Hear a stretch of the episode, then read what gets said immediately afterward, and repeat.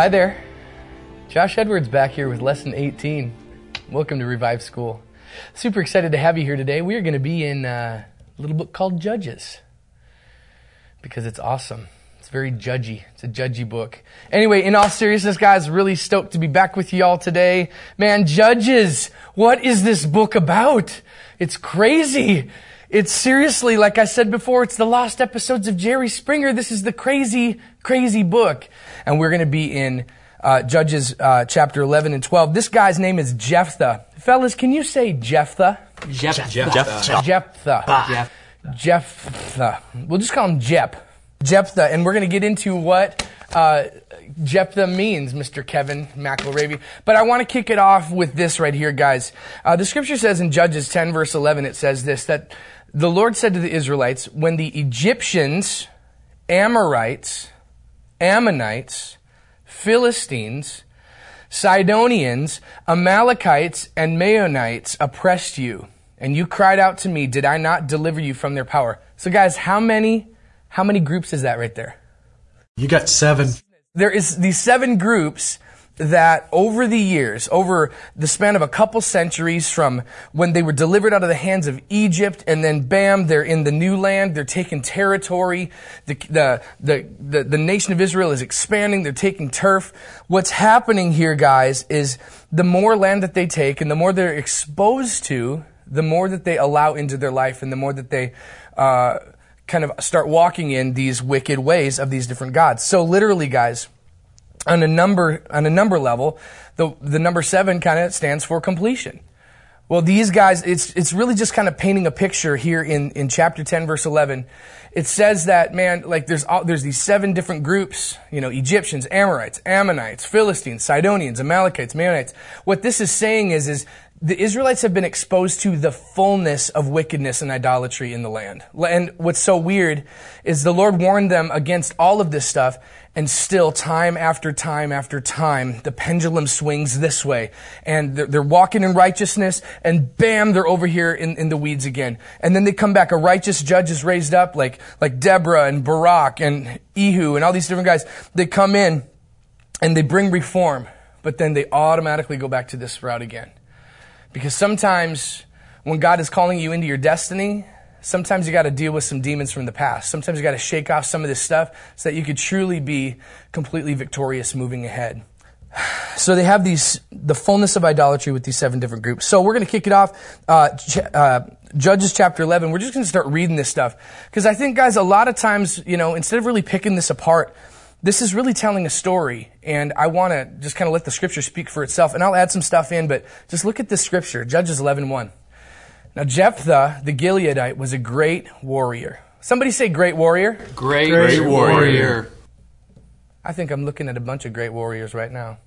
Sean Carlson, Amen. you're a great warrior. I'm just gonna, I'm just gonna look at you just about for two minutes and just make it real awkward. Anyway, moving right along. But, somebody say but. But He was the son of a prostitute. Gilead was his father. Now, guys, I don't know about you or where you came from, but I'm sure there's a doozy of a story. For my story, it kind of goes a little bit like this. Uh, I can relate to Jephthah in the sense that my great great, this is so weird, man, my great great grandmother was a a woman of the night in Holland, and she um, never made it to America. She died of venereal disease. Uh, and so my, my great great grandfather came overseas from Holland and started a new life, a new family, new wife, all of this stuff. But there was this whole lineage of prostitution prior to that point. And I come from a long line of alcoholics, uh, um, a long line of abusers, uh, a long line of, of, of, of just adultery, all this kind of stuff, cheating. But what's so cool, guys, is on this side of it, that the Lord has redeemed me from that stuff, from that past. But guys, Jephthah was a guy that I think really walked in with a lot of baggage on his life. He was this mighty man of God. He was called. He had this amazing purpose. God was about to raise him up as a judge. But, and he was a mighty man of valor, but he couldn't shake off the things of the past. And he entered into this, this, this judgment seat really with a lot of baggage attached to him. So look at this in verse 2 of 11. It says, Gilead's wife bore him sons. And when they grew up, they drove Jephthah out and said to him, You will have no inheritance in, your, in our father's house because you are the son of another woman. One translation says, You are a son of a stranger. Now, this woman that they're talking about, this woman was possibly an Ishmaelite. This whole situation, see, in the Jewish time, they did not condone prostitution at all. They condemned it. And if you were a prostitute, you had no business coming into the house of God and doing worship. And even further than that, if you were the offspring of somebody who did that kind of practice, you were completely shunned and forbidden to come and worship. So guys, what was happening is this, the actions of his parents followed him into his life. And so all this shame, all this condemnation, all this rejection began to get heaped upon this guy. This mighty man of valor, but he was still foreshadowed, or he was still covered up and shadowed by this thing from the past that he was the son of a prostitute. So, uh, man, can you guys relate to this thing? Like, I mean, just there's there's there are so many people who in the church, even today, even leaders from the past and presidents, I'm sure that they've they've walked with just like the spirit of condemnation and thing, and actually cripples them from actually moving forward as a leader. Guys, I know in my own life, in my own life, this has been a hindrance, and the Lord continues to heal me and bring me from glory to glory. But guys, the whole thrust of today is your past doesn't define you the righteous judge when you're in Christ. The Bible says that, man, the old is gone, the new has come. There's no condemnation for those who are in Christ Jesus. So, man, this is the good news. So I'm just going to give you the good stuff on the front end, but we're going to dive into this a little bit more here. So, bam, here we go. In verse 3 it says, So Jephthah fled from his brothers and lived in the land of Tob. The land of Tob. Now look at this. Oh, first I, I will say this. You know, even in the midst of this stuff, I think God had a huge heart to to reach in and grab Jephthah and just be like, you know how the scripture says that he uses all things to work together for our good.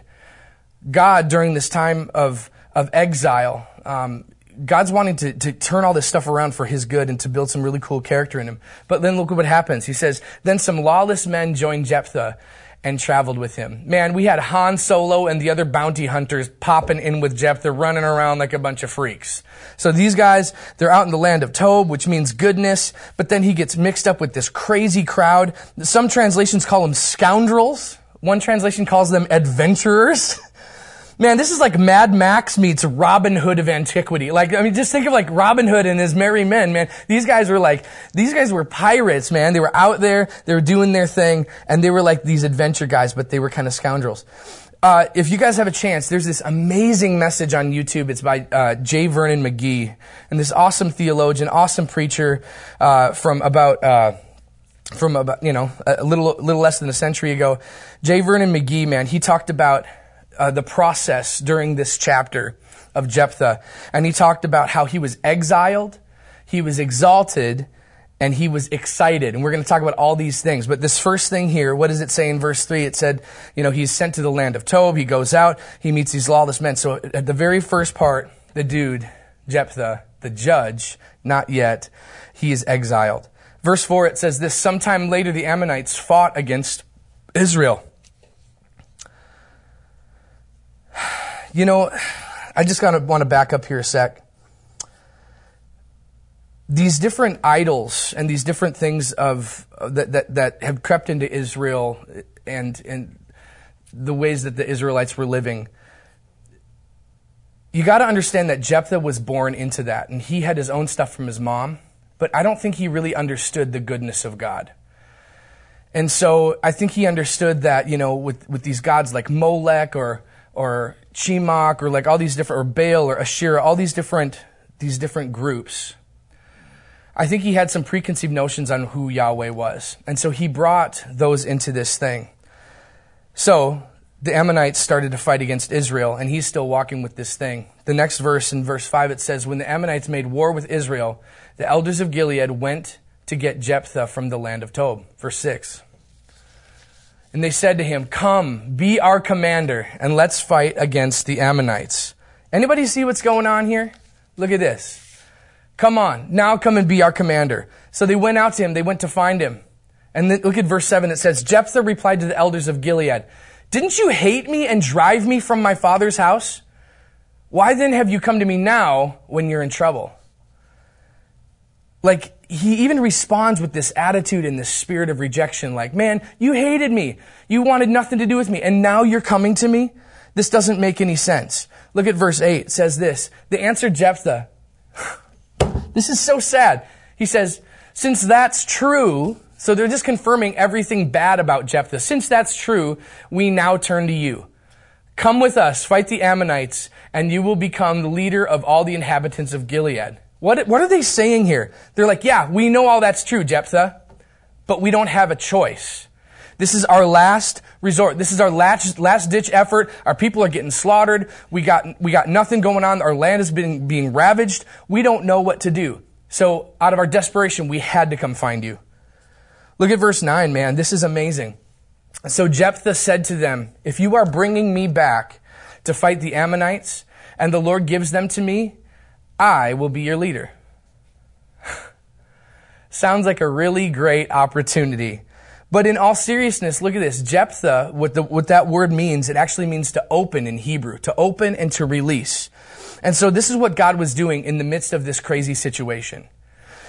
God was raising up Jephthah to open the doors of victory once again. Man, they were just getting, the, the, the, Israelites were getting hammered. They weren't winning. They weren't being victorious at all. So God raised him up to actually open the doors of victory and to bring freedom and release for the people. This dude was a breaker. Jephthah was like a Hulk smash. Man, he was a brawler. He was a fighter. He rolled with crazy people out in the land of Tob. And he knew how to fight. He knew how to battle. And man, even before he went, he was a mighty man of valor. That's what the scripture says. Verse 10 says this The elders of Gilead said to Jephthah, The Lord is our witness if we don't do as you say. Woo! Here we go. Verse 11. So Jephthah went with the elders of Gilead the people put them, put him over themselves as leader and commander. And Jephthah repeated all his terms in the presence of the Lord at Mizpah. So again, he's stating his case again. He says, all right, just so everybody knows, this is what's going to happen. I'm going to go out. I'm going to lead you guys against the Ammonites, the Moabites. I'm going to take you out and I'm going to lead you into victory. But if I win, I'm going to be your leader. So he's just fighting for this thing. Now look at this in verse 11. Remember how we talked about J. Vernon McGee, man? He's preaching, he's talking about this thing. He says that how, how Jephthah was exiled at the beginning of this chapter. Well, now is the time that Jephthah is going to be exalted. And it's really cool. Verse 11. So Jephthah went with the elders of Gilead. The people put him over themselves as leader and commander, and Jephthah repeated all his terms in the presence of the Lord at Mizpah. So he's stating his case. He says, this is what's going to happen. And now he's finally going to be exalted. This is the thing that he had been living his whole life to lead up to this point. He is wanting to, to step in and be the leader that God has called him to be. Guys, remember, he's a mighty man of valor. But he's got this insecurity complex. He's got this thing of condemnation that he's got to prove something to somebody. And here he comes. He's, and he's going to prove it right about now. Verse 12, it says, Jephthah sent messengers to the king of the Ammonites saying, what do you have against me and what do you and what do you have against me that you have come to fight against me in my land? Next verse. The king of the Ammonites said to Jephthah's, Jephthah's messengers, When Israel came from Egypt today, they seized my land from the Arnon to the Jabbok and the Jordan. Now restore it peaceably. Now here's the deal, guys. This isn't necessarily true. Like it's kind of a half truth. This, there's some legitimacy to what he's saying. But this is the story. Uh, in Ellicott's commentary, it says this. I'm just going to kind of read this, so just bear with me for a sec. It says this whole thing that that, uh, that, that, that this king of the Ammonites were coming out and saying. He says this. This was a very plausible plea, but was not in accordance with facts. So they're given a half truth here. The Israelites had been distinctly forbidden to war against the Moabites and Ammonites. But when Sihon, king of the Amorites, had refused them permission to pass peaceably through his land and had even come out to battle against them, they had defeated him and seized him in his territory. Man, if you could do this, could, uh, could you go to Numbers 21, verses 21 through 30? And this is actually going to give the backdrop of the story. You know, uh, many, many, many weeks ago when we were in the Pentateuch, Kyle was, was going for this, but this is what, this is what it was talking about. So this is, it's really kind of a history lesson of what's happening here. Numbers 21, 21 says, Israel sent messengers to say to Sihon, king of the Amorites, let us travel through your land. We won't go into your fields or vineyards. We won't drink any well water. We will travel the king's highway until we have traveled through your territory. Next verse. But Sihon would not let Israel travel through his territory. Instead, he gathered his whole army and went out to confront Israel in the wilderness. When the, he came to Jahaz, he fought against Israel. Next verse. Israel struck him with the sword and took possession of his land from the Arnon to the Jabbok. This sounds familiar. This is exactly the story that they're talking about here. But only up to the Ammonite border because it was fortified. Next verse. Israel took all the cities and lived in all these Amorite, Amorite cities, including Heshbon and all its villages. Next one. Heshbon was the city of Sihon the king of the Amorites, who had fought against the former king of Moab and had taken control of all his land as far as the Arnon. Keep going. Oh, you know, I'm just going to stop there. That's good. That's good. So he's unpacking this story. Uh, Kev, one more verse. If you could go to Deuteronomy 2:19, guys, you got to understand, the Israelites were not supposed to be fighting for this land because God had already said, "I want you to pass through because I got something for you on the other side." Look at this, Deuteronomy 2:19. When you get close to the Ammonites, do not show any hostility toward them or fight with them, for I will not give you any of the Ammonites' land as a possession. I have given it as a possession to the descendants of Lot. So guys, they weren't even supposed to fight the Ammonites. They weren't even supposed to fight the Moabites. But because King Sihon, man, he just put up this front and he just said, no, you're not going to pass through. He was the one who picked a fight. So in Israel's idea, their thought was like, hey, he picked the fight, so I guess it's battle time. The Lord doesn't want us to do this, but we have to do this because we have a mission. We're supposed to go forward. And so that's what the king of the Ammonites are coming out here in verse 13. And he said, this is what my beef is with you. Go to 14 if you could, man. Jephthah again sent messengers to the king of the Ammonites. So he sends these people out to tell him, this is what Jephthah says. Israel did not take away the land of Moab or the land of the Ammonites. Are you guys getting this? Are you picking up what, what what's happening here? Verse 16. It says, But when they came from Egypt, Israel traveled through the wilderness to the Red Sea and came to Kadesh. So, guys, redundancy. This is happening. So there, I just read it, the, the, recount in, in Numbers 21 and Deuteronomy 2.19. They're, they're having this whole thing. The king of the Ammonites is presenting his case. He's like, man, I want my land back. Give it to me. And then Jephthah, in, in, in his historical lesson kind of way, he's going ahead and he's saying the same thing. This happens in, in, in verse 16 uh, of, of Judges uh, 11, in verse 17, in 18, in 19, 20, 21. Let's go down to 22, man. Uh, they took possession of all the territory from the Amorites to the Arnon to the Jabbok and from the wilderness to the Jordan. Verse 23. The Lord God of Israel has now driven out the Amorites before his people Israel. But you will now force us out? Sorry, I don't think that's going to be happening. Look at this. Isn't it true that you may possess whatever your God Chemosh, Chemosh, I think it's probably like Chemosh or something, Kmart, Kmart, the God isn't it true that you may possess whatever God Chemosh drives out for you? And we may possess everything the Lord our God drives out before us. Now look at this. This God that they were worshiping, guys, Chemosh or Shamash or Kmart. Let's just call him Kmart. I just feel, feel the anointing with that one. Yeah, I just feel a conf- oh, there's a witness. There's a witness in my spirit that says Kmart. Who cares? He's like a false God. We can call him whatever we want. But this is what Kmart, I mean, Chemosh meant. The destroyer the subduer, the fish god. He was the national deity of the Ammonites and Moabites. Now look at this. Unfortunately, this is unpacked a little bit later, but it talks about that King Solomon introduced. So King Solomon, David's boy. This is Solomon's temple, the tabernacle. Here it is. King Solomon introduced Chemosh worship, Kmart worship. Darn it, Kmart! He introduced Chemosh worship to Israel. And King Josiah, many years later eradicated Israel of the practice. So there's a little just, that's for free. Chemosh. Man, he's coming in. Guys, even like the whole, the whole feeling of the Ammonites. Can you just feel the tension of this king? Like he's feeling like, man, this guy's, there's just something weird. And this guy was, he was blood hungry. And, and he was, he was warmonger and he wanted to see what was going to be happening. Verse 25 says this, Now you, now are you any better than Balak son of Zippor, king of Moab? Did he ever contend with Israel or fight against them? Next verse. While Israel lived 300 years in Heshbon, in its villages, in Aroer and its, and its villages, and in all the cities that are on the banks of the Arnon. Why didn't you take them back at that time? So this is what Jephthah is bringing up. He said, man, why are you waiting until now? This was like a couple hundred years ago. Like, what's the big deal? Why do you want the land back now? Totally weird. And, you know, he just got stirred up. But this is what I love, guys. Why don't you bounce down over uh, to, to verse 29? I love this painting. It's growing on me. At first, I kind of wanted to throw up in my mouth a bit. But, um, but the painting, you guys, look at this in verse 29. Look at this. The Spirit of the Lord came upon Jephthah, who traveled through Gilead and Manasseh. Guys, the Spirit of the Lord. This is what's happening all throughout the book of Judges. There's horrible stuff, lawless living, and then here comes righteous judgment. And it's good because God is now going to bring some reform. Super fun. I mean, not fun, but it's good. Yeah, look at this. Who, uh, go back, sorry.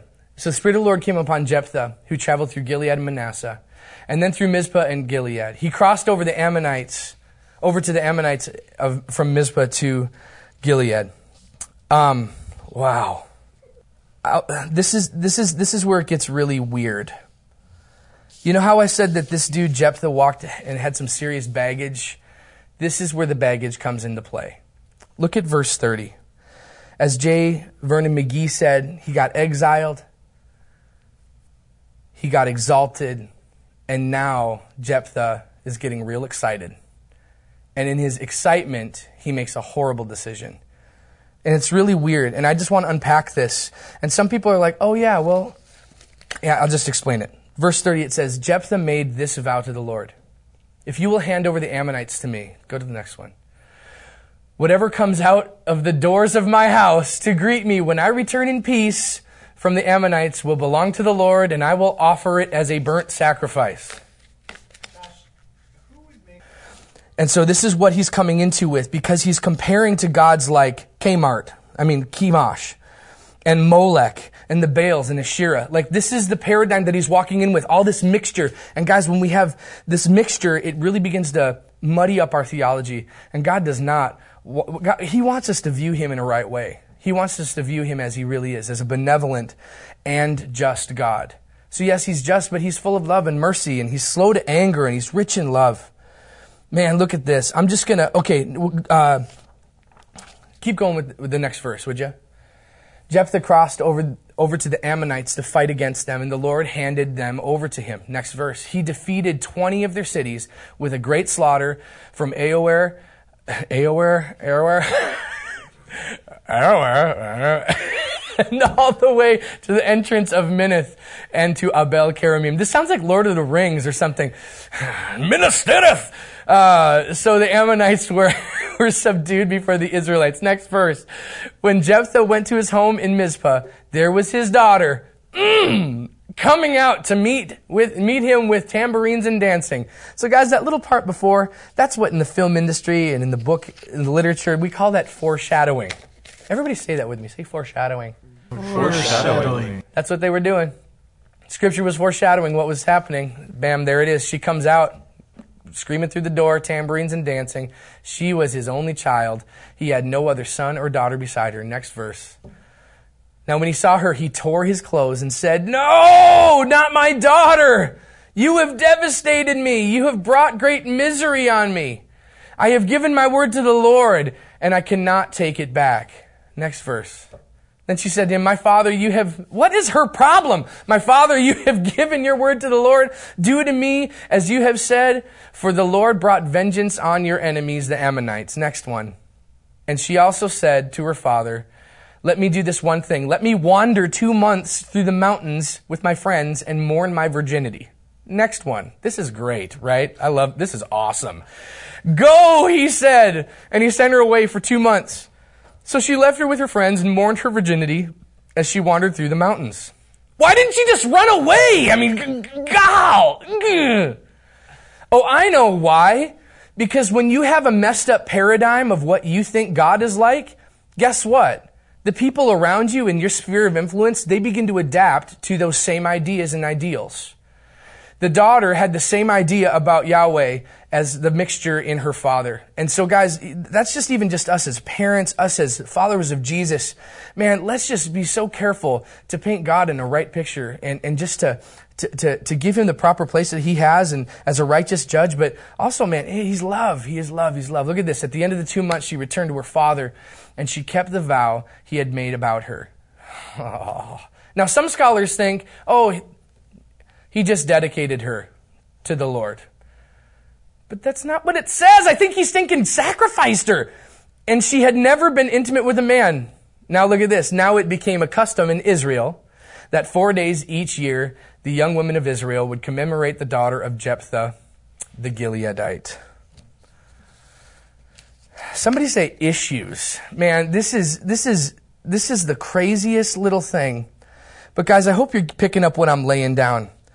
That we can't have our bad theology uh, paint our picture of God. Now, guys, this, this chapter ends. I'm going to end with this.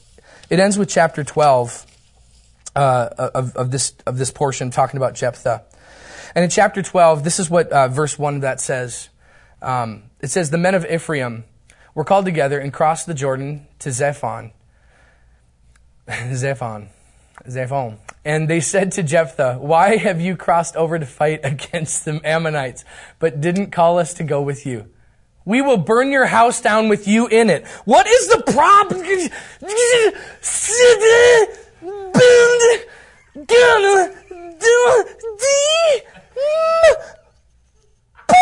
Like,